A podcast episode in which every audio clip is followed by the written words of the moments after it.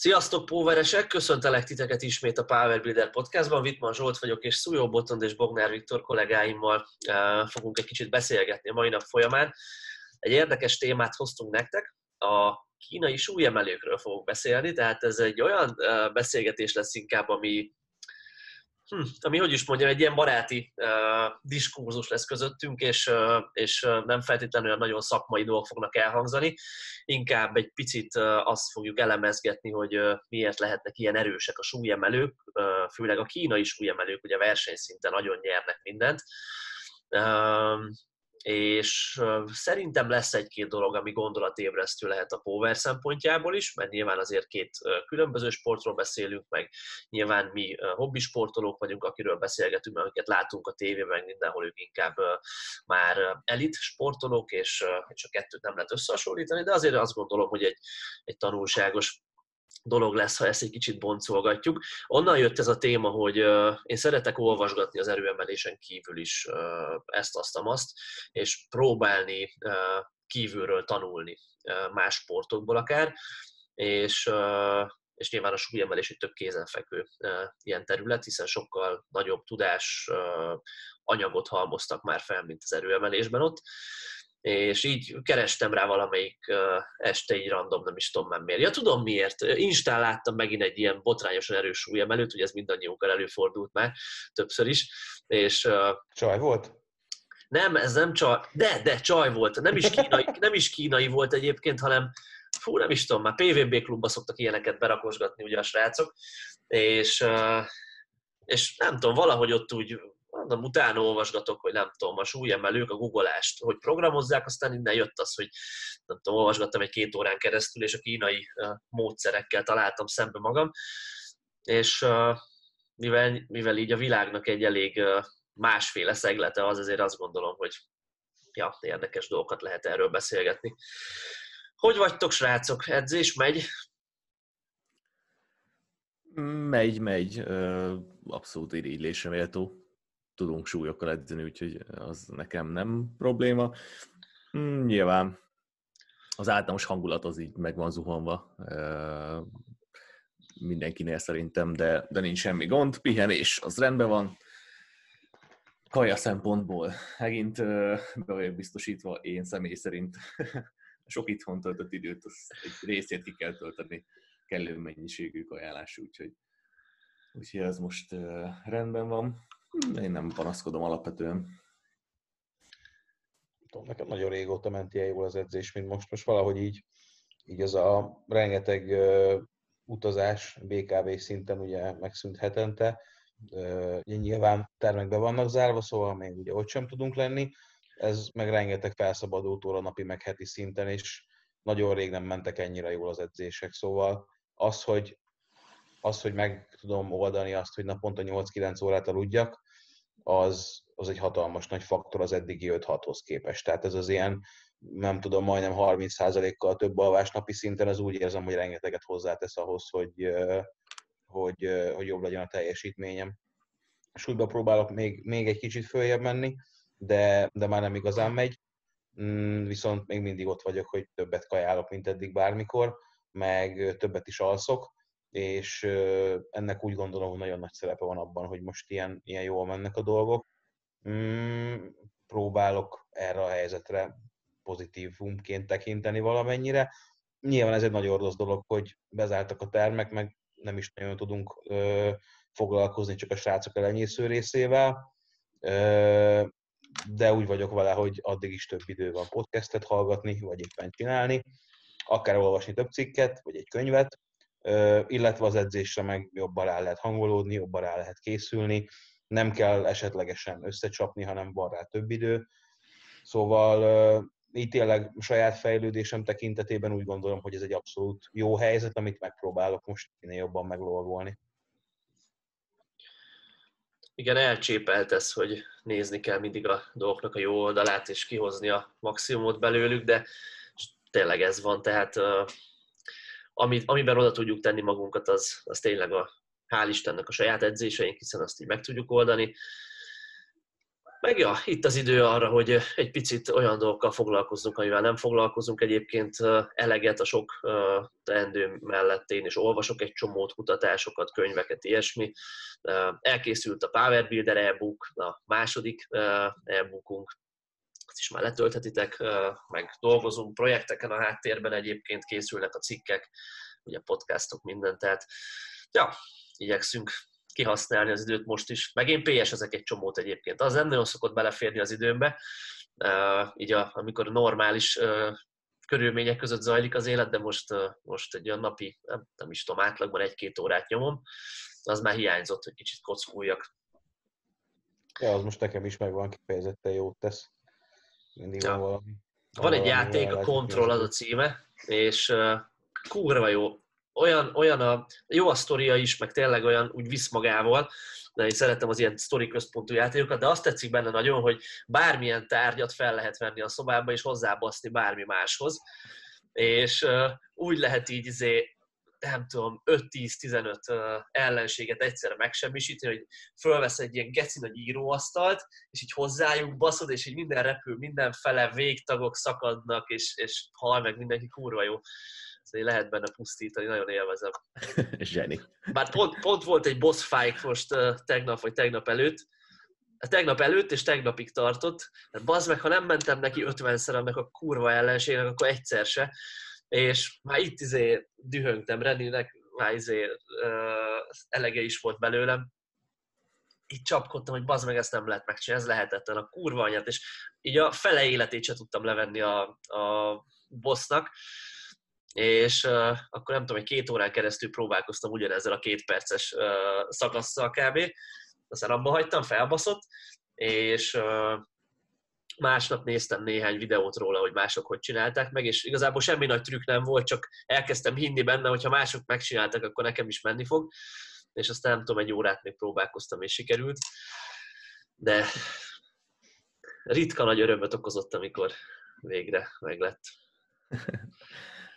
Én valószínűleg nem tudtam volna úgy abba hagyni és letenni, hogy, hogy nem csinálom meg, és ez, ezért így a fél napot elbasztam volna rá, személy szerint. De... Hát én is, vagy három órán keresztül, nem tudom, az első nap próbálkoztam, csak tudod, amikor már kifolyik a szemed, és így érzed, hogy már egy feszültség az egész test, és nem megy, nem megy, már dobáltam a fülhallgatót, meg minden, akkor mondom, na jó, most kicsit inkább abba hagyom. Még az is a fejembe megfordult, hogy jó, hát én ezt nem is játszom tovább, mert én a GTA-t annó így hagytam abba, nem is tudom melyik volt, a San Andreas volt, amikor uh, volt az a játékrepülős uh, küldetés. Azaz. Én, én annak neki mentem körülbelül, nem tudom, ezerszer, nem sikerült, és annyira felidegesített, hogy hogy letöröltem a gépről, és nem raktam föl többet. Igen, hát az ilyen ikonikus. Azt szerintem mindenki így, így volt azzal a küldetéssel. Ja. Na, de amiről szeretnénk beszélni, ugye a kínai uh, súlyemelők, és uh, hogy miért ilyen botrányosan erősek úgy általában ezek az elit súlyemelők, amiket látunk. Most lehet itt mondani azt, hogy hatalmas merítés van ott, és, és tényleg azok kerülnek már oda a, a világversenyek szintjére, akik tényleg ilyen kivételes adottságokkal és mentális beállítottsággal rendelkeznek, és nyilván ez igaz. De még ezen kívül is azért azt gondolom, hogy egy csomó mindent ott már kikísérleteztek, és megtapasztaltak, amit erőemelésben nem. De hogy a kiválasztásról beszéljünk egy kicsit. Ha van infótok róla, akkor, akkor dobjátok be. Én olyanokat találtam, nem vágom a kínai súlyemelő edző neveket, tehát most nem is próbálom meg a leutánozni azokat a hangokat sem, amiket így, a, a, így olvasok. De, de olyanokat találtam, hogy képzeljétek el, hogy szisztematikusan járják az általános iskolákat, még alsó tagozatban, és azt mondta ott ez a válogatottnak az egyik edzője, ilyen félig viccesen, de azért nyilván ez igaz is lehet, hogy azt nézik, hogy elsősorban, hogy kik az atletikusan ügyesek, jó mozgással rendelkező gyerekek.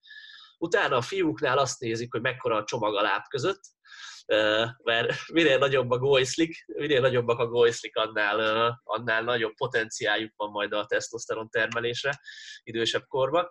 Micsoda? Aha, kajakra ezt mondta az egyik ilyen válogatott edző. Manapság már hormonszinteket is tesztelnek az ilyen fiataloknál, amikor ott vannak a küszöbén annak, hogy sportot választanak.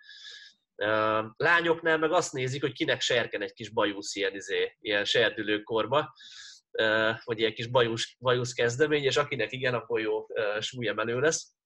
Szóval megvannak a módszerek, de ilyen tényleg komolyan mérik őket, meg azt is nézik, hogy, hogy ki a kitartóbb, és úgy tesztelik ezt, hogy az esetleges jövőbeli kiválasztottakat egy ilyen egy futóversenyhez állítják rajthoz, csak kijövök belőle, és, és azt nézik, hogy amikor már tényleg fáradtak, akkor ki az, aki tovább megy, ki az, aki feladja, és tehát megnézik, hogy milyen mentális képességekkel bírnak ezek a gyerekek ilyen szinten, és aztán ebből tevődik össze az, hogy kiben van a potenciál arra, hogy tényleg egy súlyemelő ikon legyen. Szóval Szóval a kiválasztás az nagyon magas szinten zajlik, és, és aztán, hogyha ha téged kiválasztanak, akkor onnantól kezdve az állam fizet mindent, beköltöztetnek egy olyan iskolába, ahol tanulsz, de a fő dolgod az, hogy súlyemelő legyél, napi három órákat edzel már uh, alsós korodban is, ugye uh, fapálcával, aztán később üres rúddal, meg ilyesmi, és, uh, és uh, tényleg nagyon magas szinten zajlik a, a tehetséggondozás ilyen, uh, ilyen szinten.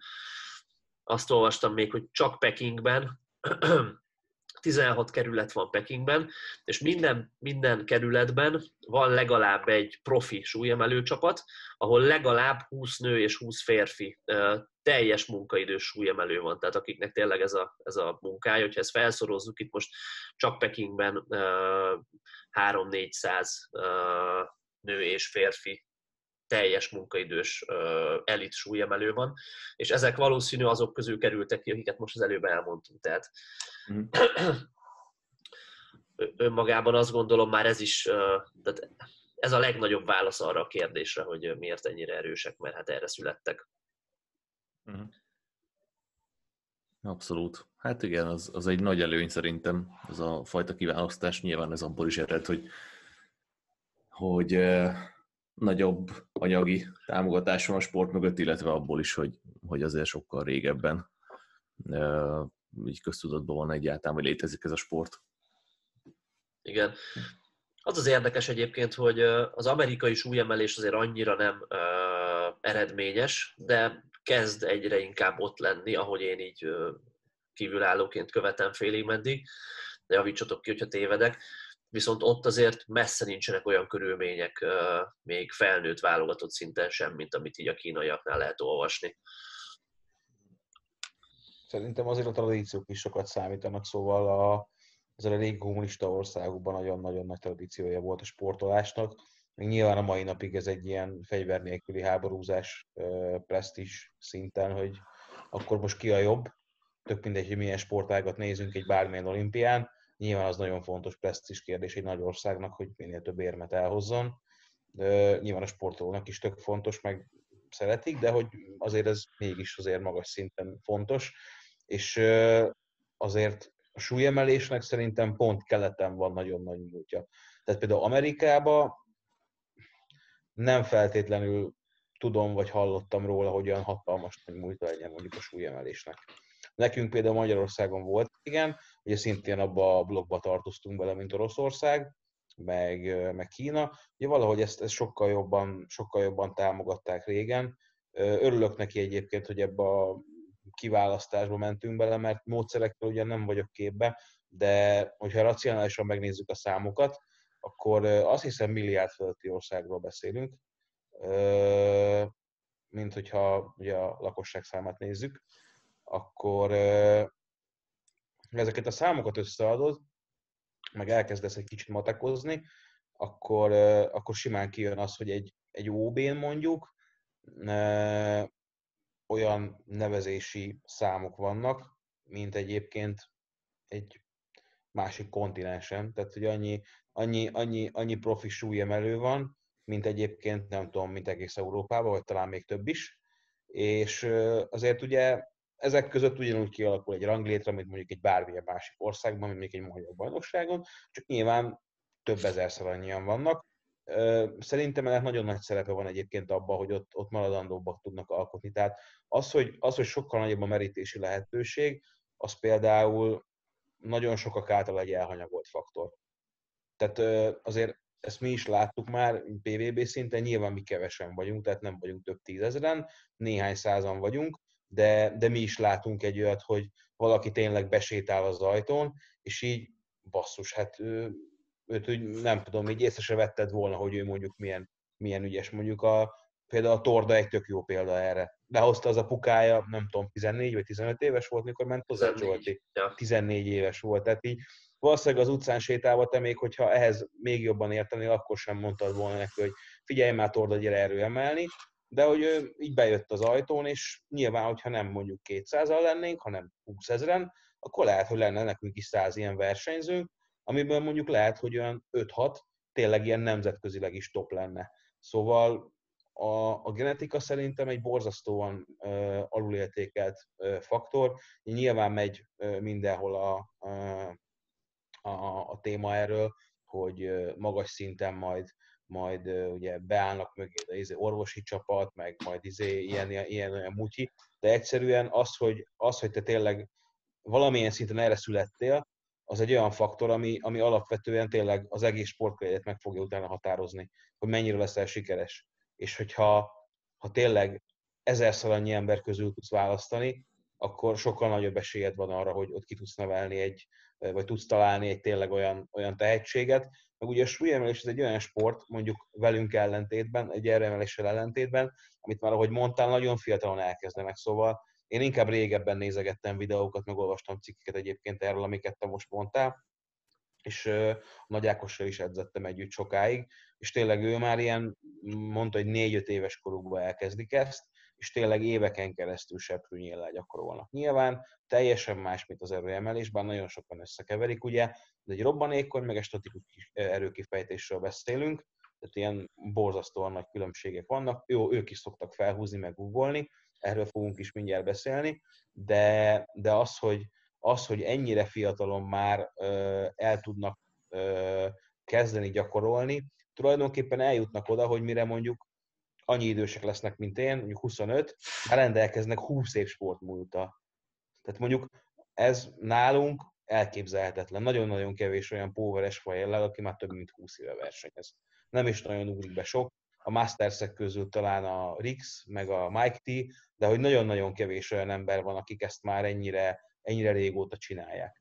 Ők is ezt inkább később kezdték el. Tehát, hogy, hogy ők már ilyen 10-20 évesek voltak, nem pedig 4-5 évesen kezdték el ezt gyakorolni. Aztán nyilván majd kibeszéljük azt, hogy milyen skillekben különbözik a két sport, de az, hogy ekkora medítési lehetőség, és tényleg egy ilyen szuper tehetséget kiválasztanak a musorocsögei iskolából, és már négy évesen elkezdenek vele tényleg komoly szinten foglalkozni. Ez meg a másik, hogy nyilván ahol nagyobb tradíció van, hogy sokkal több pénz, sokkal több lehetőség, sokkal több klub, sokkal több edző van. Tehát olyan szaktekintélyek emelnek ki egy kisgyereket, akik utána sokkal nagyobb potenciált tudnak belőle kihozni, mint hogyha mondjuk egy, egy teljesen átlagos, mondjuk egy hobbi edző foglalkozna vele. Nem az ő érdemét csökkentve egyébként, de nyilván egy, egy ilyen szintű nemzetközi súlyemelő edző sokkal nagyobb tudásra és tapasztalattal rendelkezik, mint mondjuk egy, egy valaki, aki ezt az általános iskolába szakkörként csak úgy hobbiból csinálja, mert kipróbálta, és úgy érzi, hogy ezt meg tudja tanítani.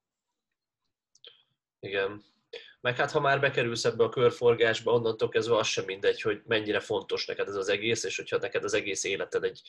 Nyilván profi sportról lehet beszélni, de náluk inkább foci, meg nem tudom, talán az úszás uh, itt, ami hasonló lehet uh, az egyéni sportok közül, de hogyha ha ezeket kivetítjük egy súlyemelőre, akkor, akkor könnyű elképzelni, hogy ha az életed ezen múlik, akkor, akkor ott azért oda teszed magad, azt is írták egyébként, hogy inkább falukból szeretnek kiválasztani tehetségeket, falvakból, mert a városi gyerekek már manapság nagyon el vannak kényelmesedve, és nem tudnak megfelelően küzdeni és edzeni, és ja, most így a értsd jól, a paraszt gyerekeket keresik, akik, akikben megvan az a, az a jó erő, és belőlük akarnak bajnokokat csinálni.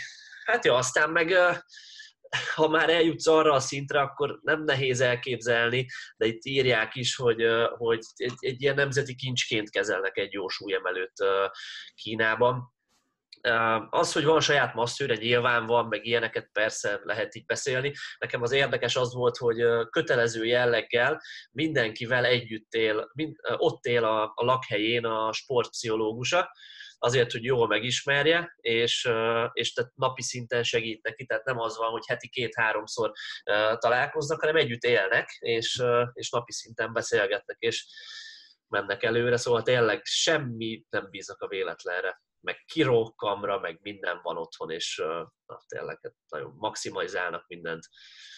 Pont a múltkor néztem egy videót erről, hogy van a Chinese Training Campben, ugye a kínai edzőtáborban egy ilyen különböző több millió értékű gépek, ilyen a kirokamra, meg ilyenek, amiket mondtad, ez nyilván nagyon fontos. De, de egyébként valóban talán ott, ott valahogy eleve keleten az emberek mentalitása még egy kicsit mindig más, mint, mint, mint nyugaton tehát egy kicsit talán jobban megvan bennük ez, a, ez az akarás, főleg, hogyha a sportokat nézzük. Nyilván ezt nem lehet általánosan elmondani, de ugye ez még hozzáadódik az, amit te is mondtál. A mai napig egyébként, hogyha egy kicsit valaki olvasgat is sportberkekben, valamilyen szinten focival, meg kézilabdával szimpatizálok, és inkább a focira jellemző az, hogy van egy-két olyan szupersztár, aki tényleg így a, így a semmi közepéről jött. Tehát, hogyha hogyha mondjuk megnézed, akkor azért egy ilyen embernek sokkal-sokkal fontosabb a kitörési lehetőség. Tehát, hogyha mondjuk megnézel egy szegény dél-amerikait, aki, aki úgy nő fel, hogy tud focizni, és tényleg vagy az utcán fog koldulni, és beáll a helyi maffiába, vagy megpróbál tényleg vérrel velejtékkel felküzdeni magát egy ranglétrán, elmenni mondjuk egy válogatóra, és bekerülni mondjuk egy csapatba. Ugye pláne egyéni sportoknál, ahol azért annyira nagyon sok pénz nincs. Tehát azért ez nem egy, azért nem egy olyan sport, amiből majd te milliómos meg milliárdos leszel. Tehát egyéni sportban nincs meg az, hogy ülsz a kis padon, van egy valak szponzorod, tehát az egyéni sportokra ezért még jobban igaz az, hogy te valamit vagy leraksz az asztalra, vagy igazából akkor elmész a levesbe, mert ott leszel 40 évesen, hogy abba kell hagynod, és igazából nem nagyon tudsz belőle mit kivenni. Tehát sokszor még az iskolát sem fejezted be, nem igazán vannak szociális kapcsolataid, párkapcsolat, barátok, család, olyan a viszony, amilyen. Ugye mész edzőtáborokba, ez tök jól hangzik, meg mennyi, mennyire buli, mit tudom én elmenni minden hónapban valahova, de hogy igazából neked csak az van. És ez nem egy ilyen, nem egy ilyen órabéres meló, akkor sem, amikor már felküldözötted magad, nyilván oda még fel kell jutni valahogy, de utána se az van, hogy mit tudom én, gyárba rakosgatsz valamit, és akkor kapsz érte óránként pénzt, hanem hogyha a napi három edzést, amik ők megcsinálnak, ott nem raksz bele napi minden egyes alkalommal 110-120 százalékot, plusz a kirokamra, a pszichológus, meg minden, akkor igazából jó, tök jó, hogy megélsz a hobbitból, de utána meg, utána meg semmit nem lesz. Szóval azért ez, azért ez nem egy foci, hogy te majd milyen nagy szuper tehetség leszel, és akkor szarrá keresed magad vele. Könnyen lehetsz egy a sok közül, igen. Igen, az egyéni sportok szerintem ez sokkal jobban igaz, hogy ott, ott nyilván magadra vagy utalva még jobban, ott tényleg csak a te teljesítményed van. Tehát, hogy ott, ott nincs az, hogy majd izé, nem tudom, nem védett jól a kapus, vagy mit tudom én, rosszul főzött a szakács, vagy nem tudom, keveset aludtam, ott csak a te saját teljesítményed van. Jó, oké, van edződ, meg, meg, meg van massződ, meg minden, de hogy tényleg azért, hogyha megnézzük, akkor a súlyemelés az kifejezetten ugye egy ilyen sport, hogy ott kint ki tudsz törni mondjuk Kínába, tényleg nagy Isten a mélyszegénységből, egy ilyennel, felküzdöd magad valahova, és utána, hogyha nem vagy mindig a legjobb, akkor nem fognak berakni nemzeti csapatba, nem fognak elvinni egy világversenyre, nem fogsz kapni támogatást, juttatást, jó, elvisztek edzőtáborba, meg van egy ilyen kis lakásod, biztos, amit biztosítanak neked, meg kapsz kaját, de hogy így igazából nem nagyon lesz neked ott, ott, ott semmi más, tehát nem olyan, mint a, mint a szumó birkózók Japánban, hogy tényleg ilyen nagyon gazdagok és ilyen istenként tekintenek rájuk, külön izé ilyen udvartartásuk van, hanem tényleg így, így, így egy vagy a sok közül. Igen, és uh, azt se felejtjük el, hogy ez az edzőkre is vonatkozik, tehát rá, rájuk is sokkal nagyobb nyomás helyezedik, és én azt gondolom, hogy amikor szembe jön egy, uh, arra akarom rávezetni ezzel a témát, hogy amikor szembe jön egy videó, és látunk egy nagyon erős súlyemelőt, rögtön mire gondolunk, fú, milyen edzésmódszerekkel edzhet, mert hát bazd meg, én sokkal gyengébb vagyok, mint ő, pedig én is edzek sokat, akkor lehet, hogy én nem csinálok valamit jól, és ő valami más programozást követ, vagy máshogy nézi a technikát, vagy ilyesmi.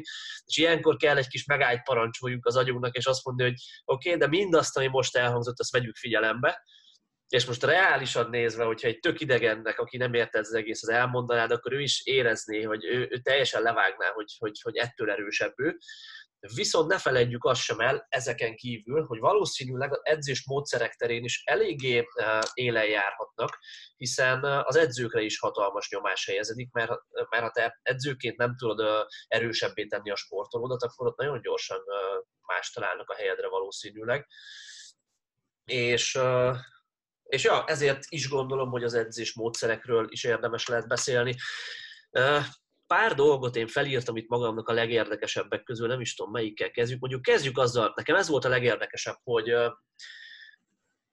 a bemelegítés és a kis súlyjal való gyakorlásnak a, a témája. Erőemelésben mi szeretjük azt hangoztatni, hogy a kis súlyjal való gyakorlásnak, amikor üres rúddal 40 kilóval mondjuk gyakoroljuk a gugolást, annak nagyon kicsi transferhatása van a tényleges versenygyakorlat technikájára, hiszen ha belegondolunk abba, hogy mennyire máshol van a súlypont mondjuk egy 40 kilós ugolásnál, mint egy 200 kilósnál, vagy egy 300 kilósnál, akkor tehát látjuk, hogy teljesen más mozgást fog eredményezni a kettő. Tehát ezért ezt mi nem annyira szoktuk kihangsúlyozni, és nekem érdekes volt látni azt, hogy nem csak kezdőknél, hanem még az elit versenyzőknél is azt mondta ez az edző, um, hogy minden edzés előtt nagyon sokszor tükör előtt negyed órákat melegítenek, és addig akkor mennek csak föl üres rúdról, sokszor tényleg több széria után, akkor mennek csak föl üres rúdról mondjuk 60 kilóra, hogyha az üres rudas mozgást már tökéletesnek érzik. Most nyilván ezek összetettebb mozgások, mint egy erőemelő fogás, nem? Tehát mondjuk egy szakításról, ha beszélünk, ott ez kicsit más téma, de arra is igaz az, hogy egy 200 kilós szakítás az más, mint egy üres rudas. Mégis azt csinálják, hogy amíg nem érzik azt, hogy na jó, most már benne van a ritmusa annak, hogy az üres rúddal hogy kell faszán szakítani, és már úgy érzem, hogy na jó, most így olajozott a mozgásom, azelőtt nem mennek fel, és most tényleg nem kezdőkről beszélünk, hanem nemzetközi szintű versenyzőkről.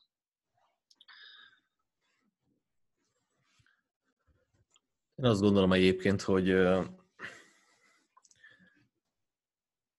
most így ilyen pillanatban én azt mondanám, hogy valahol a kettő között van a legnagyobb igazság, legalábbis abban az értelemben, hogy hogy mi, ha hajlamosak vagyunk szerintem egy kicsit alul értékelni ezt a dolgot, ezt a kis súlyos gyakorlást, tényleg az egészen kis súlyos gyakorlást, akár üres súddal, meg tényleg a bemelegítő összetekre kevésbé odafigyelve melegíteni, meg hasonlók.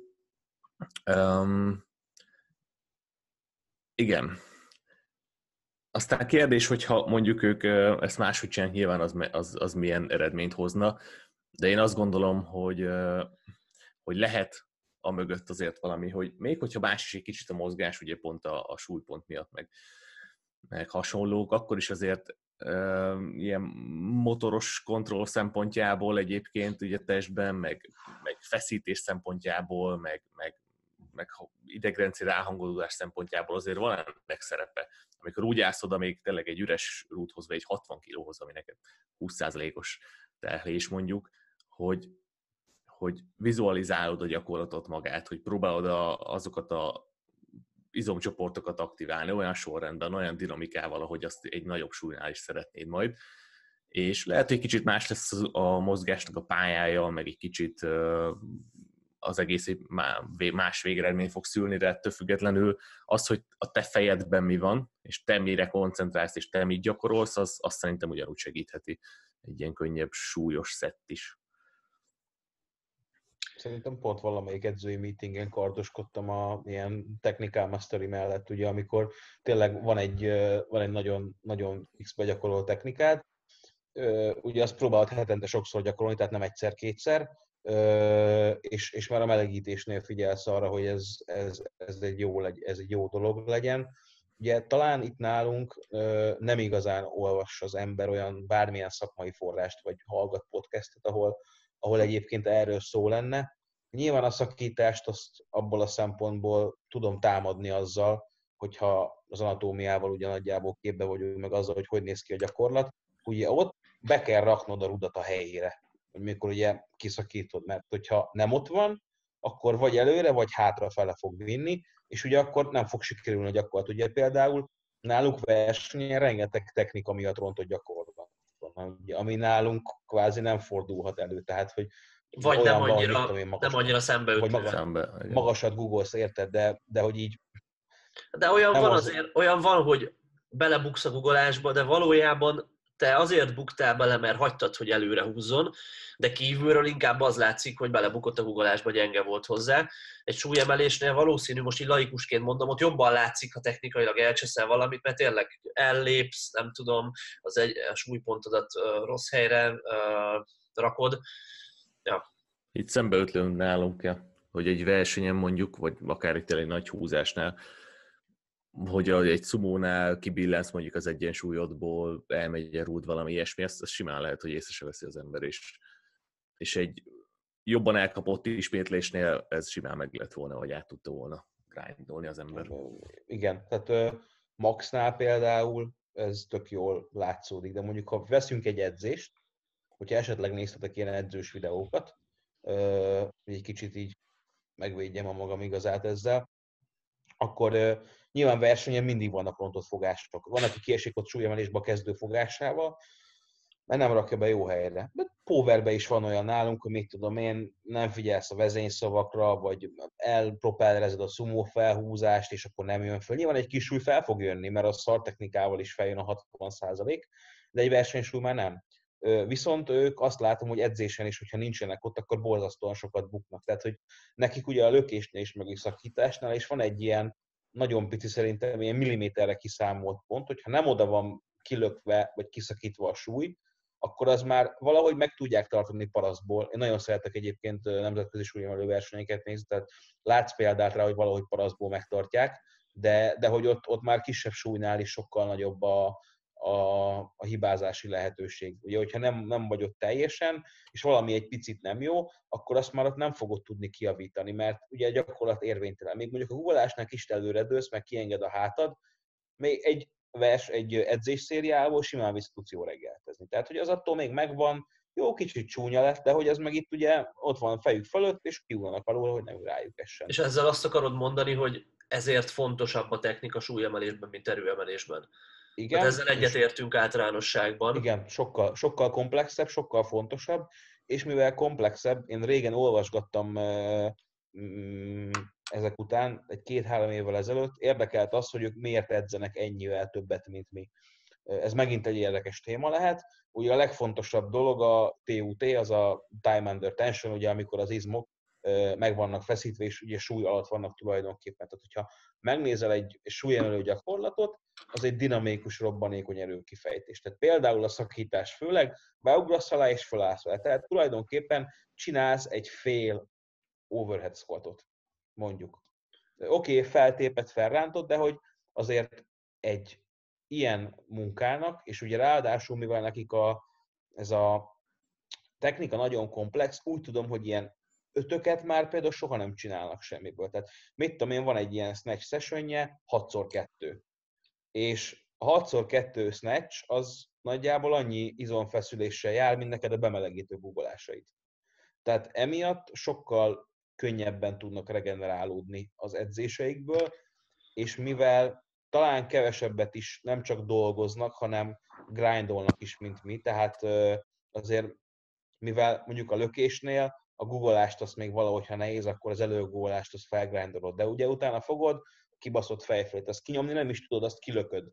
Tehát emiatt mentálisan is szerintem kevesebb stressz jut rájuk abból a szempontból, hogy nincs az, mint mondjuk tudjátok egy nehéz, mit tudom én, húzás topsetnél, tényleg utána úgy érzed, hogy így mentálisan teljesen kuka vagy, mert, mert ott az idegrendszered. Nyilván nekik is van ilyen, de úgy gondolom, hogy sokkal kevesebb. És mivel komplexebb a mozgás, ezért nekik gyakrabban van szükségük a gyakorlásra. Én úgy, úgy olvastam, meg úgy tájékozódtam, egy időben viszonylag jól beleástam magam ebbe, hogy például egy lökést, meg egy szakítást sokkal könnyebb elfelejteni, mint mondjuk egy, egy póveres fekvenyomást. Tehát, hogyha nem gyakorolják egy-két naponta, akkor nagyon hamar megkopik.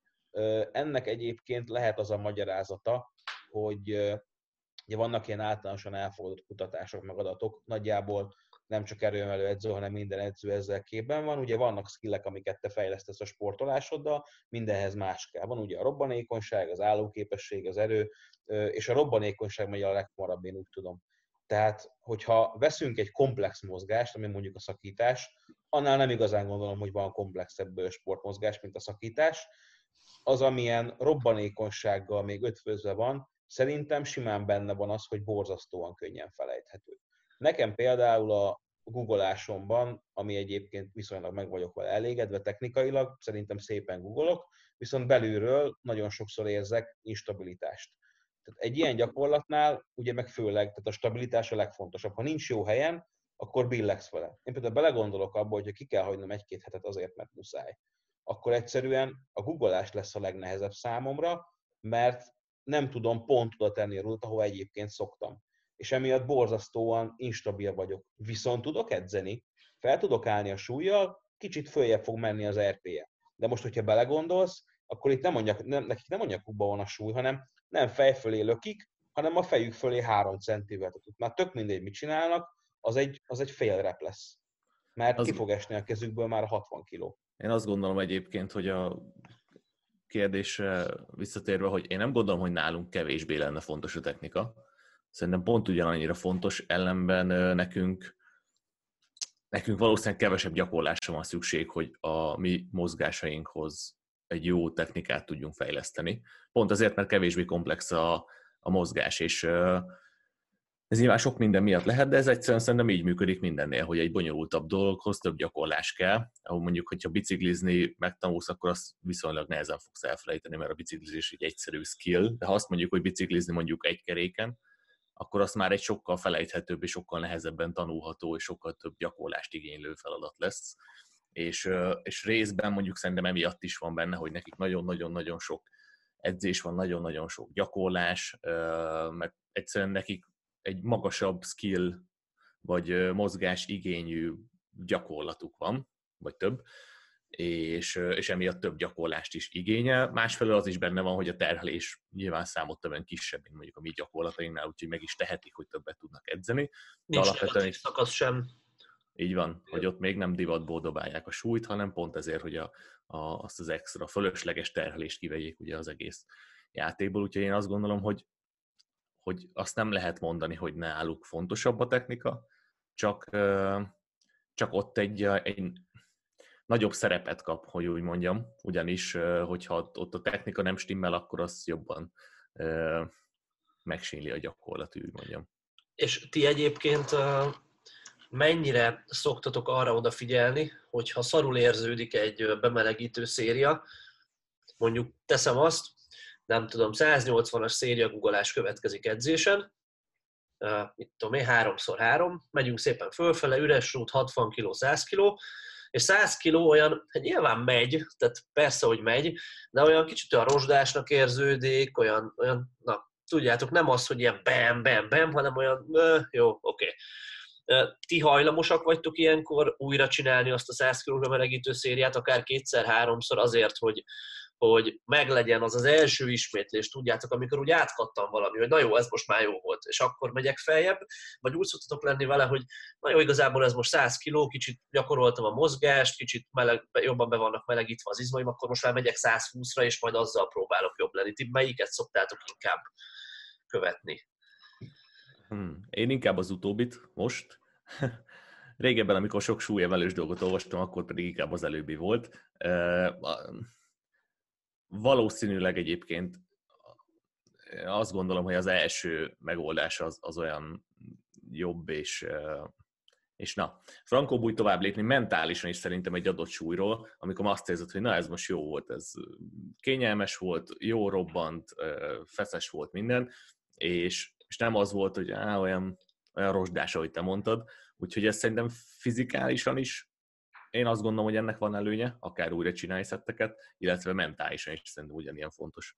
És fáradtságot nem fog halmozni, ugye egy bemelegítő szett, hogy csinálsz még egy triplát a 100 kilóba, viszont valószínű, hogy előrébb vagyunk. Szerintem, de kíváncsi vagyok Boti a te véleményre, és szerintem a, ami megakadályoz minket ebben, az csak simán a lustaság, hogy na jó, oké, jó volt ez, megyünk fölfele, sietni kell az edzéssel, akármi. Abszolút. Én úgy vagyok vele, hogyha ilyesmit érzek, akkor nem szoktam mindig megismételni, csak akkor, hogyha ha kis súlyról van szó. Tehát, hogyha mondjuk a kis súly nehéz, szerintem ez egy jól elkülöníthető dolog, legalábbis az én olvasatomban, akkor rozsdás vagy. Azért Viktorral nem vagyunk egy nagy mobility királyok, veled ellentétben, tehát én, én felszoktam, bocs, én azért felszoktam ezt dolgozni, hogy hát azért ami fáj, azt lenyújtom, de, de nem szoktam fél mobilizálni sajnos, lehet, hogy kéne. De, de hogyha a kis súly nehéz, meg merevnek érzem magam, akkor, akkor rámegyek, mint mondjuk ha a 70 kilót fosnak érzem, vagy a tudom 80 100 akkor rámegyek még egy párszor. Mert akkor tényleg az van, hogy amit te is mondtál, tök jó szól, egy rozsdás vagy, hogy, hogy, hogy kicsit buta a mozgásod, nem aktiváltad az izmaidat, kicsit be vagy merevedve, arra még rámegyek. Viszont, hogyha már nagyobb súly nehéz, mondjuk ilyen 110-120, akkor azt szoktam csinálni, hogy már előtte könnyű volt, szóval annyira nem vagyok szarállapotban, viszont valami nem stimmel. Vagy fizikálisan, vagy mentálisan, akkor mondjuk úgy szoktam fölmenni, hogy kisebbeket ugrok sokkal, és egyeket, kettőket. Megpróbálom azt az egy-két ismétlést mentálisan nagyon oda tenni, és minél robbanékonyabban dolgozni. Tehát, hogyha mondjuk nehéz a 120, akkor nem fogok felmenni 160-ra, hanem csak 130, de akkor ilyen 15-20 kilókat szoktam ugrani egészen a, egészen a, a, a top settig. Általában van top set, hogyha, hogyha tényleg még, még a vége is ilyen, akkor általában szoktam csinálni nehéz top set, de a top set előtti bemelegítést is. Tehát most például tegnap előtt volt nehéz guggolásom, 197 félbe guggoltam hármat, és olyan a bemelegítés eleje könnyű volt, viszonylag sokat melegítettem, mert ugye nem edzettem egy pár napig, ugye ez volt az első edzésem, szóval éreztem, hogy azért kicsit többet kéne mobilizálni, mint eddig, nem is volt vele baj, viszont a 130-140 az már nem volt olyan könnyű, mint szokott lenni, és akkor csak tízessével mentem föl. És lehet, hogy egyébként 180 fölött már nem googoltam volna, mert minek, de ebben 190-ben is googoltam még, mert úgy érzem, hogy ilyenkor jó ötlet tud lenni az, hogyha egy kicsit jobban szét vagy esve, és nem azért nem megy, mert rozsdás vagy, vagy be vagy kötve, vagy izomlázad van, hogy inkább csak ilyen egyeket, kettőket csinálok kisebb ugrással, viszont azok technikailag tényleg, mint hogyha maxolnék, tehát mintha az életem múlna rajta, illetve próbálok arra odafigyelni még, hogy minél robbanékonyabb legyen. Tehát nem, nem, nem próbálok ilyen tetűlassú ismétléseket csinálni. Igen, szerintem ez nagyon fontos volt, amit mondtál, hogy egy 70 kilós melegítő szériát nyugodtan ismételjük meg, sőt jó, sőt jó ötlet is megismételni, hogyha szarnak érződik, de amikor 180-ra megyek, és a 160 érződik szarnak, abban butaság lenne három szériát gugolni, hogy hát, ha majd jó lesz, mert na, ezt értjük. Szóval ja, én is kb. így szoktam csinálni, ahogy te mondtad, Boti.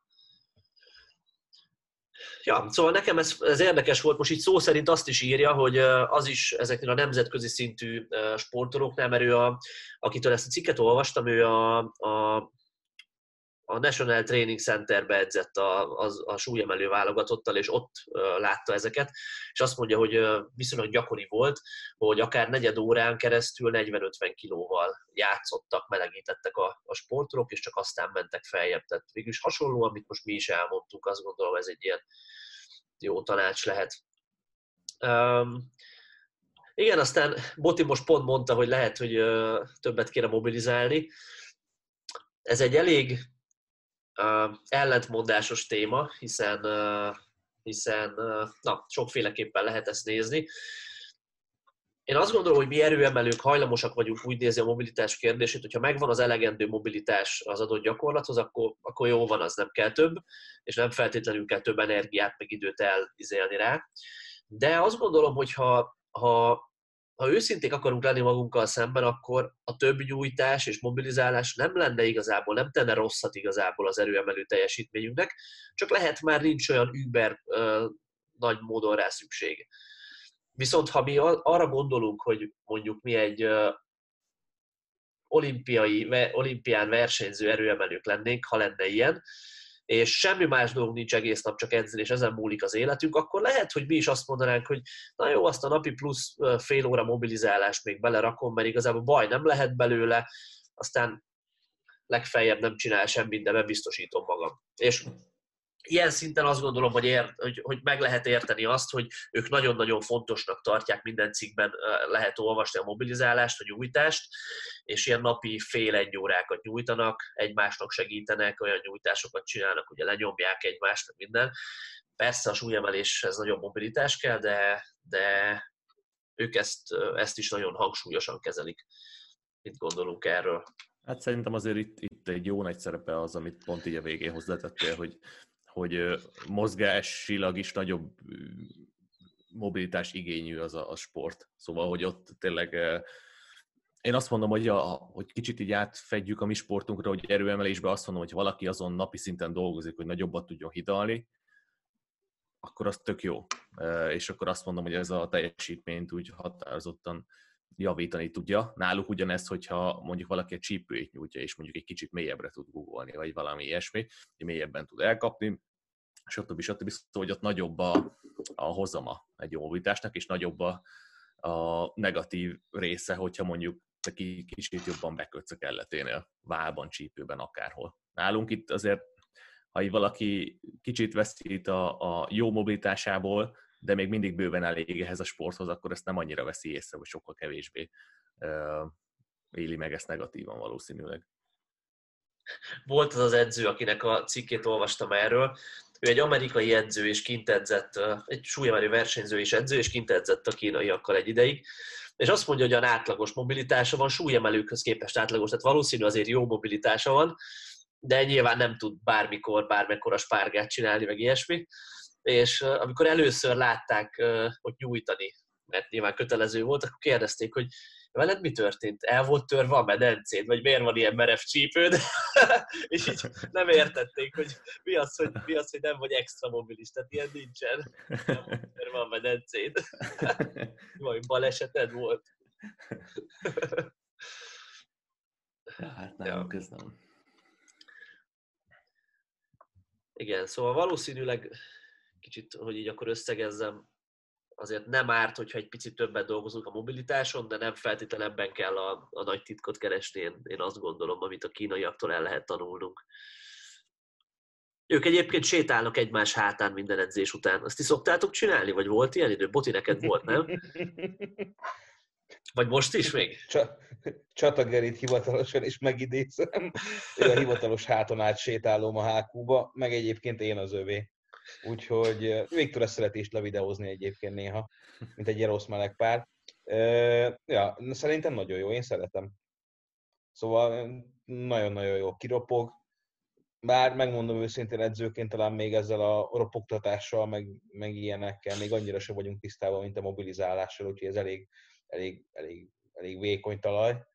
De nem tudom, a lopogtatás nekem mindig, mindig, mindig jót szokott tenni, szóval én ezt úgy, úgy szeretem, bár nyilván nem szabad egy lapon említeni azzal, hogy, azzal, hogy nyújtunk. Azért a súlyemelésbe összesen hasonlíthatóan több mobilitás kell, mint, mint, mint nálunk. Nyilván egy, egy extrém jó fekvenyomónak, akinek egyébként adottsága is jók hozzá, ott a felsőáti mobilitás az azért nagyon, tehát hogy ott, az, ott tényleg sok kell hozzá, meg, meg egy jó szumósnak a csípőjét, azt, azt azért karban kell tartania, de ez a saját magam kis hülyesége, nem tudom mennyire értek vele egyet. Nekem például a, csípősek hajlító az borzasztóan be tud állni, nagyon, tud, nagyon be tud merevedni, tud fájni tőle mindenem, és én egyébként nagyon sokszor jobban szeretek melegíteni rúddal, meg 60 kilóval. Szóval nyilván a science tisztában vagyunk, nem vagyok sem masször, sem gyógytornász, de, de szerintem jó dolog tud lenni az, hogy, hogy rúddal, meg 60 kilóval egy kicsit úgy bejáratod a csípődet. Tehát utána, utána ilyen, hogyha húzok 70 kilóval 4-5 szériát, akkor utána sokkal kényelmesebb feljebb menni. És, és valahogy jobbnak érzem azt, mint hogyha előtte még mobilizálnék is sokat, Nyilván a kettőnek egyszerre kéne megvalósulni a legjobb eredmény érdekében, de, de én sokszor tapasztalom azt, főleg gólásnál, meg húzásnál, ahol tényleg kifejezetten a csípőről beszélünk, tehát hogy másnál ezt nem nagyon tudjuk megvalósítani, de azért, mivel a hallgatói nagy része ülő munkát végez, meg az emberek nagy része szerintem, azért ez a csípő merevség ez nagyjából hol így, hol úgy, hol kisebb, hol nagyobb mennyiségben, de mindenkinél diagnosztizálható. Szóval én szeretem a csípőmes súlyjal nyújtani. Nagyon. Igen, meg átmozgatni edzések előtt mindenképpen. Meg tényleg ezt a csípő befele kifele rotációt, hajlítót, segget, azért, azért ezt érdemes mobilizálni, meg nyújtani, mert egy guggolásnál, vagy tényleg egy szumó felhúzásnál marha sokat számított, hogy az embernek a csípője mennyire, mennyire hajlékony. Kicsit beszéljünk az edzésről is, és ez most egy érdekes feladvány lesz. Szóval, um,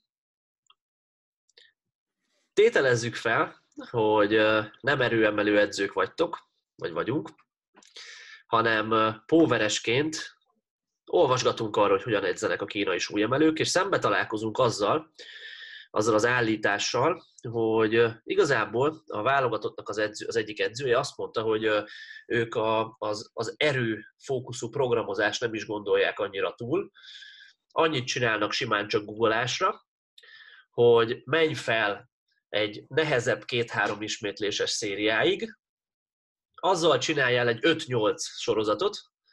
A nehezebb, azt gondolom, hogy egy ilyen RPE 8-9 körül itt jelenthet, hogyha mi ezt így lefordítjuk.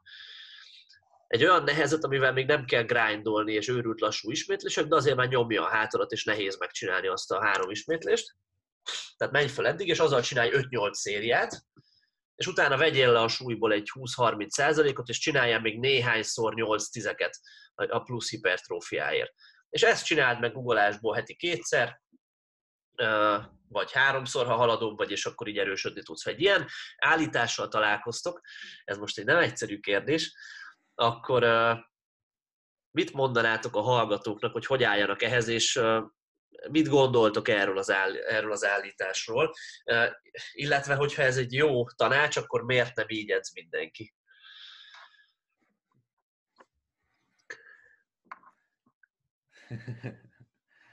Jó a kérdés. Én azt gondolom egyébként, hogy ez, egy ilyen típusú edzés szerintem kifejezetten jó tud lenni. Nem is azt mondom, hogy kezdőbbeknek, de még akik nincsenek nagyon-nagyon halladó szinten. Azoknál, most azokra gondolok, akiknél a sok gyakorlás az, az jó tud tenni. Vagy azt mondjuk, hogy nagyobb súlyokat mozgat, kisebb ismétlésszámmal tényleg oda tud figyelni minden apró részletre, és ezt sok szetten keresztül, és, és hetente többször. Én azt gondolom, hogy az olyan embereknek ez egy tök jó program lehet, akinek még nem, úgy nem állt össze az egész mozgás. Még néha érzik kicsit előre billenek, hátra billenek, most példaképpen mondom.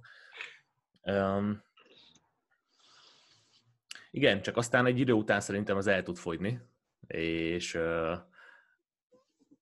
és az ember úgy meg tud eléggé akadni ebben a dologban, én azt gondolom, ahol, ahol is azt mondom, hogy azt már kimaxoltuk, hogy a technika mennyire van jó szinten, és a technikával már nem tudsz hirtelen nagyot fejlődni, mint mondjuk egy ilyen nagy gyakoriságú edzésnél az ember erősödni szokott, és akkor be kell azért vetni más dolgokat, azt gondolom, vagy olyan variációkat, amik amik még nagyobb kihívás elé állítják, az alaptechnikát például, vagy, vagy kicsit könnyebb szetteket végezni, kicsit nagyobb volumenbe vinni, ilyesmi. Ugye itt most megint csak az, hogy itt náluk azért a számításba kell venni, hogy, hogy, hogy a magasabb ismétlések azok sokkal-sokkal kevésbé specifikusak, vagy hát nálunk is kevésbé specifikus, de nálunk jobban lehet magasabb ismétléssel dolgozni, és eredményeket elérni, mint mondjuk egy súlyemelésben.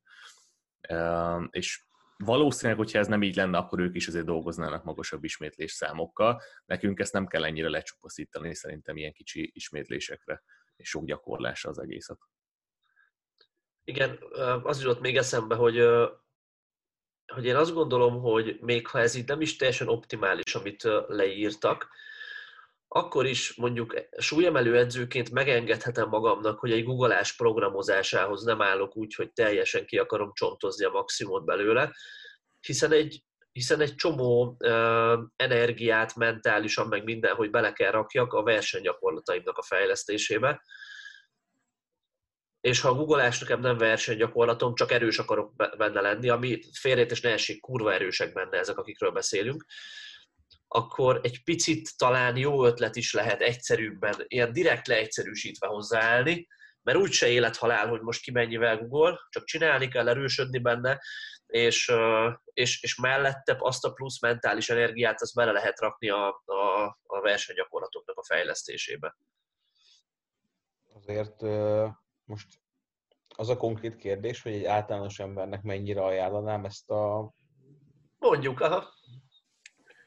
Szerintem alapvetően ez egy nagyon jó megközelítés, ugyanazért, amit te is mondtál. Tehát ugye a súlyemelőknél ugye általában egy SBD térgumi nélküli, nagyon sokszor öv nélküli, csutka magas hájvárról beszélünk, ami dimenziókkal kevesebb stresszt rak rád, mint egy lóbár. Emellett nem húznak, csak nagyon ritkán, tudomásom szerint. Inkább a felvételeket gyakorolják, ezeket ugye kisebb súlya. Tehát nekik tulajdonképpen a sok googolás arra kell, hogy robbanékonyan tudjanak majd felállni a kisebb snatch meg, meg clean and jerk Úgyhogy most, hogyha megnézzük ezt, akkor mondjuk hetente kétszer vagy háromszor googolnak egy ilyet. Megvan a 5-6 nehéz sorozat edzésenként, meg utána még egy back-off. Ez mondjuk háromszor már lehet, hogy sok lenne egy poweresnek, sőt, ezt nagyjából senki nem tudna tolerálni, hogy 6x2 RPE 8, vagy 8 fölött, utána meg még tudom én 4x10, heti háromszor. Ez nagyon nagy munkamennyiség. Heti kétszer már azt mondom, hogy ez ez nagyon sokáig jó tud lenni, pláne hogyha, hogyha valamilyen szinten ez egy autoreguláris dolog tud lenni. Tehát, hogyha, hogyha, hogyha ezt elkezded csinálgatni heti kétszer, és tényleg próbálsz RPL-re törekedni, akkor szerintem ezzel nagyon jó eredményeket lehet elérni. Ugye olyan emberekről beszélünk, akinek a googolás maxa, ahogy te is mondtad, sokat rangú dolog. Tehát teljesen mindegy az, hogy, hogy hány kilót google, mert mert a versenyen neki arra nincs szüksége. És ráadásul ők a gólást edzés végén csinálják levezetésként. Tehát nekik nem úgy kezdődik a hét, mint nekünk, hogy hétfő nehéz lóvár. Tehát sokkal kevesebb stresszt gyűjtögetnek össze ezekkel az öv nélküli hájbárokkal edzés végén. Egy bizonyos szintig hogy jó, mert igazából nekik is jó a googolásuk. Tehát nagyon sokan szerintem el tudnának fejlődni vele, mert ez a séma még mindig sokkal inkább az ilyen elcsépelt, gyúrós, meg ilyen, nem tudom, kamu dogmák fölött áll, hogy akkor mit tudom én, álljunk neki, nem tudom, minden nap googolni. Tehát, hogy ez még mindig úgy gondolom, hogy egy jobb megközelítés, mint az átlagos, és nagyon sokáig el lehet egyébként fejlődni vele, hiszen dolgozol erőre, ugye 6x2, utána megcsinálsz egy kis hipertrófiát. Hogyha ezen kívül semmit nem csinálsz alsó testre mondjuk csak ezt heti kétszer-háromszor, szerintem nagyon sokáig erősödni fog a googolásod. Mit mondanátok egyébként, bocs, ezzel kapcsolatban, hogy nyilván nem lehet precízen erre válaszolni, de a potenciálunknak hány százalékát lehetne ki, mondjuk a googolás potenciálunknak hány százalékát lehetne kiaknázni így, hogyha örökké jegyezzen az ember. Ha nem, semmit nem bonyolítanánk túl poweresként, csak azt mondanánk, hogy jó bazd meg, heti kétszer csináld ezt, 5-6-szor 2, aztán 2-ször 10, és, és próbálj meg erősödni. Mit gondoltok, hány százalékát lehetne kiaknázni? Az én nagyon magas számra gondolok egyébként, alapvetően. Én is. Mennyire magasra? 90 környékére. Valami, aha, én is ott Én is 80-90-et mondtam volna, ja. Én ugyanezt, a rosszabbaknál 80, jobbaknál 90, mert nyilván nem vagyunk egyformák.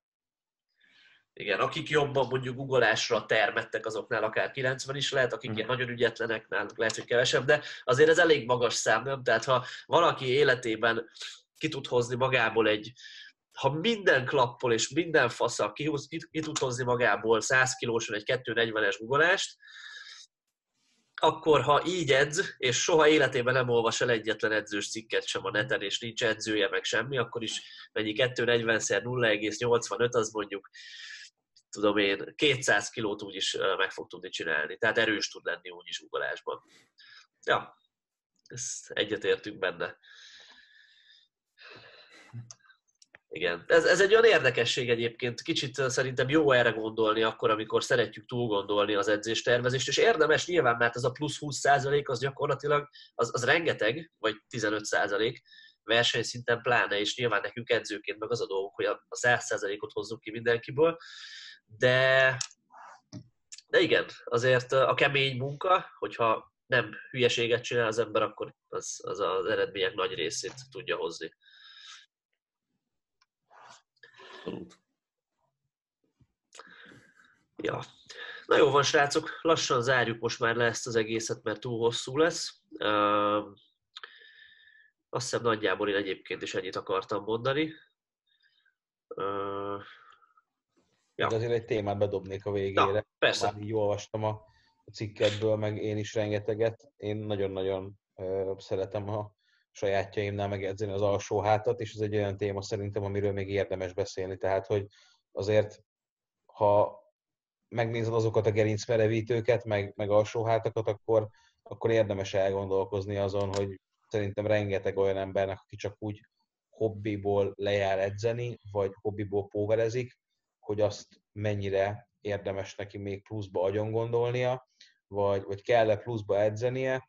Hozzáteszem, hogy szerintem mi sokkal többet edzük az alsóhátunkat, mint ők, ergo nem kell annyi kiegészítés. Most gondolok egy lóbár konvira, tehát azért az a, az a fejtetején lévő high bar, meg az a kis snatch, olyan rövid időintervallummal szerintem azért sokkal inkább igényli azt, hogy hiperhajlítsunk minden edzés végén, viszont nagyon sokak által alul van értékelve szerintem az alsóhátnak a szerepe, ugyanúgy, hogy az egész törzsé, de nyilván az alsóhát az egy fontos része a törzsednek.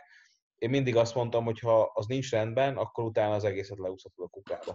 Tehát, hogyha, hogyha, hogyha nincs erős törzsed, főleg alsó hátad, akkor nem fogsz tudni nyomásnál rendesen hidalni, még ugye gólásnál nem fogsz tudni stabil maradni, a húzásnál görbe lesz a hátad, szar is lesz.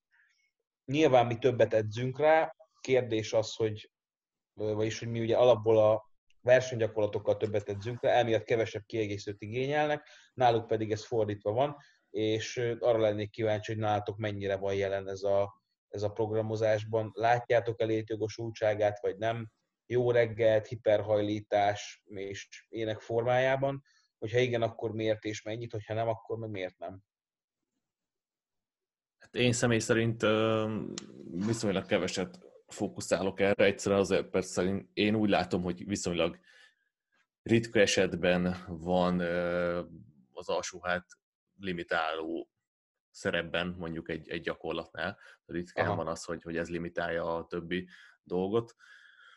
Ez az egyik, a másik pedig az, hogy pont amit te is mondtál, hogy, hogy a mi gyakorlataink azért sokkal nagyobb terhelést tesznek önmagukban is az alsó hátra, illetve ugye nagyobb volumennel is dolgozunk ezekben, jellemző azért húzunk is sokat.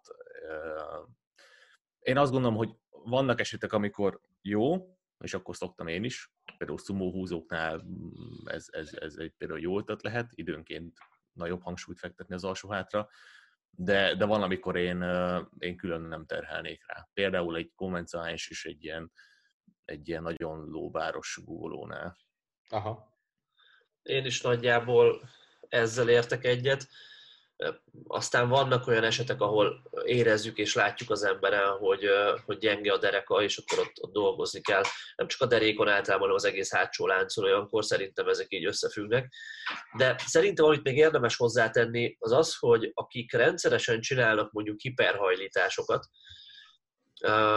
és érzik a pozitív hatását, vagy azok az edzők, akár súlyemelő edzők, mert ugye ezt a kínai cikkben is lehetett olvasni, hogy ők minden, minden edzésen csinálnak valami ilyesmit, tehát akik ennek érzik a pozitív hatását, én megkockáztatnám, hogy, hogy ez inkább a regenerációt tudja segíteni, illetve abban segíthet, hogy az alsó hátunkat egészségesen tudjuk tartani. Nem tenném rá a nyakamat, hogy ez így van, kíváncsi lennék erre valami, nem tudom, gyógytornásznak a véleményére, meg is kérdezzük majd erről a, a azokat, akik így a, a csapatunkhoz tartoznak mert ez egy érdekes téma, de én azt gondolom, hogy egy, egy hiperhajlítás mondjuk, amit saját testsúlyjal csinálunk, az, az olyan őrült sokat egy, egy alsóhát erejéhez annál, aki egyébként nagy súlyokkal edz, nem feltétlen gondolom, hogy hozzátehet. Viszont, hogyha megnézzük azt a trakciós hatást, amit a, egy hiperhajlítás tud ö, okozni, és hogy a csigolyákat széthúzza, átmozgatja, most csak ilyen izé, paraszt nyelven mondva, hogy én el tudom mondani, az, azért azt gondolom, hogy, hogy, hogy lehet jó, illetve az is, hogy egy pici plusz vérbőséget okozunk azon a területen, úgy, hogy közben azért nem okozunk hatalmas stresszt azoknak az izmoknak. Tehát ne, nekem valami ilyesmi a véleményem erről. Boti ezzel mennyire? Kifejezetten jó tapasztalatokkal tudok beszámolni a rendszeres hiperhajlítás kapcsán. Én, én látom pozitív hozadékát. Nem feltétlenül tudom neked megmondani azt, hogy, hogy kézzelfoghatóan ettől így, ettől így mi lett jobb, de valahogy az egyismétéses maxra úgy látom, hogy jó hatással van az, hogyha én, én nagyon ritkán, hogyha van lehetősége valakinek hiperhajlítani, akkor például Óbudán van hiperhajlító, ugye főleg ott vagyok, nagyjából a srácaim felével ott foglalkozok, úgyhogy azért ott, ott, ott mindenkinek van hetente legalább egy. Akinek, akinek, akinek nagyon gyenge az alsóhát, az tényleg, tényleg kevés, de, de tényleg azt látom egyébként, hogy egészség szempontjából is fontos, hipertrófia szempontjából is fontos, regenerációban biztos, hogy fontos. Én egyébként saját súlya nem szoktam adni, tehát hogy annyi súlyt kell vagy a melkasához szorítani, vagy a nyakába tenni, hogy ilyen 8-15 ismétlés RPL 9 legyen. Tehát szerintem azt, azt akkor ott úgy rendesen meg kell edzeni, és amire kifejezetten érzékeny vagyok, az a végpozíció, és szerintem ezekben a gyakorlatokban az a leghasznosabb. Ugye a hiperhajlításnak akkor van vége, amikor már teljesen homorítasz, meg van feszítve a seg. Ugye az egész hátsó láncod megfeszül. Szóval egy jó hiperhajlításnak a végén nagyon megtanulod azt, hogy hogyan kell az egész hátsó láncodat rendesen megfeszíteni statikusan ami mondjuk, ami miatt szerintem például a plank a legjobb törzsgyakorlat, ugye, hogyha az első részről beszélünk, és szerintem ez a végpozíció a hátsó láncod statikus feszítésének a képességéhez hozzátesz annyit, hogy az, az rengeteget számít neked a maxodba. Tehát az, hogy te rendesen meg tudod feszíteni a seggedet, a gerincmerevítődet, meg mindenet ugye szépen tudsz homorítani, az, ha belegondolunk, akkor majdnem egy kombi húzás kezdő pozíció, amit ugye tartasz is közbe, majdnem egy jó googolás kezdő pozíció, úgyhogy szerintem az, hogy ahogyan a nehéz súlyokat is gyakorlott topszettekkel, hogy ne legyenek annyira ismeretlenek számodra verseny előtt, ezt a skilledet szerintem jól lehet fejleszteni a hiperhajlítással. Tehát igazából szerintem a hiperhajlításnak igazán csak a, a vége a nehéz. Amikor tényleg az van, hogy, hogy, hogy tartod magad. Emiatt én nagyon régen, mikor én magamnak programoztam, ilyen 17-8 évesen, nekem viszonylag gyenge volt a hátam, és nagyon sokszor olvastam olyat, hogy csinálnak ilyen statikus hiperhajlítás tartást, amikor csak a végpozíciót tartod. És szerintem nagyon sok embernek jót tud tenni tényleg egészségügyileg is, meg, meg mindenhogy az, hogyha, hogyha azt a kis szakaszt erőltetik. Nem feltétlenül tudom szakmai kutatásokkal ezt alátámasztani, de kíváncsi vagyok a véleményetekre azzal kapcsolatban, amit, amit most felvázoltam, ezt a kis teória, hogy, hogy ez, a, ez a végpozícióban való feszítés, ez mennyire hasznos lehet bizonyos dolgoknál.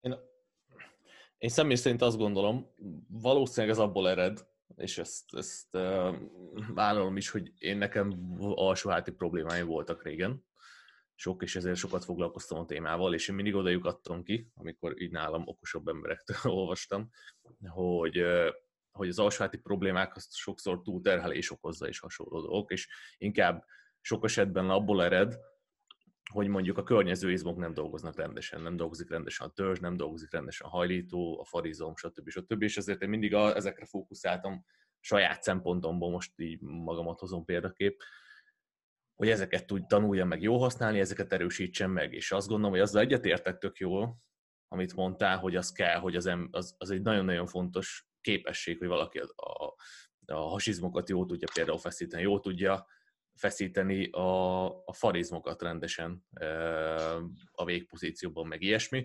viszont Viszont ezt fontosabbnak tartom, mint az, hogy a, hogy a hát legyen ilyen szempontból terhelve. Mert inkább én azt látom jellemzőben, hogy inkább az szokott a probléma lenni legtöbb embernél, főleg nyilván kezdőbekre gondolok most, hogy, hogy hátból homorítanak, meg ilyesmi, azzal úgy terhelnek, de hogy alapvetően nincs meg a rendes segfeszítés, és ez viszont akkor problémát fog okozni.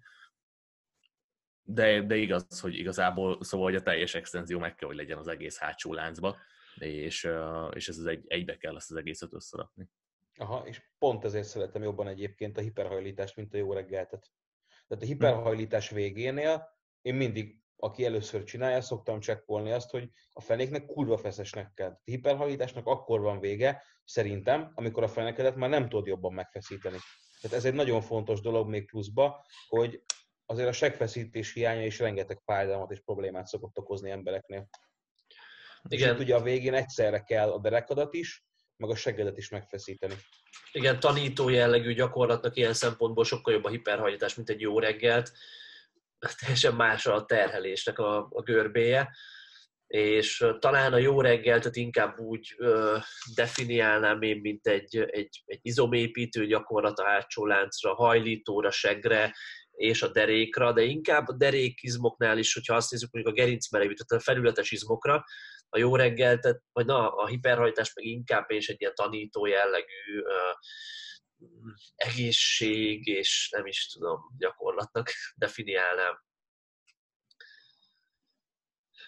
Kíváncsi leszek majd a jó tornász véleményére, mert pont mostanában beszélgettünk ilyesmiről, hogy sok esetben egy bizonyos problémát jobban meg tud oldani egy statikus feszítés, mint egy nyújtás.